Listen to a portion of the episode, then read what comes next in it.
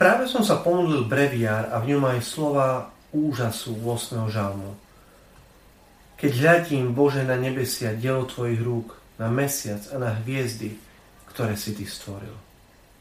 Spontánne mi tak prišla novú skúsenosť s hviezdnou oblohou, ktorú som mal možnosť pozorovať pri návšteve hvezdárne v Rímavskej sobote, kde pracuje bratranec môjho otca, Pavol.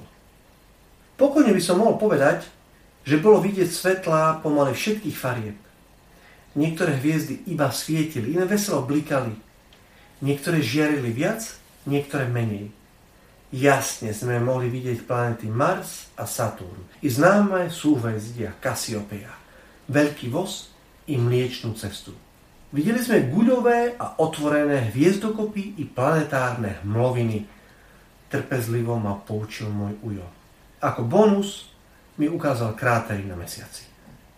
Celkom nová skúsenosť bolo pozorovať pohyb na oblohe. Aj keď neviem, či sa nejednalo iba o letiace družice. Bolo to však fascinujúce. Obrovské vzdialenosti, nádherné farby a elegantné tvary. Pohľad do hvezdárskeho ďalekohľadu bol pre mňa ako pohľad cez kľúčovú dierku do 13. komnaty. Rovnako mi utkvela v pamäti dovolenka v horách, kde sme mohli pár dní pozorovať nočnú oblohu z hrebenia nízkych tatier. Bez svetelného smogu našich miest bol to pre mňa úplne iný svet. V novom význame som pochopil pravdivosť výroku filozofa Kanta, že ho privádza do úžasu hviezdne nebo nad nami a mravný zákon v nás. Pohľad na nočnú oblohu vo mne zbudzoval rešpekt.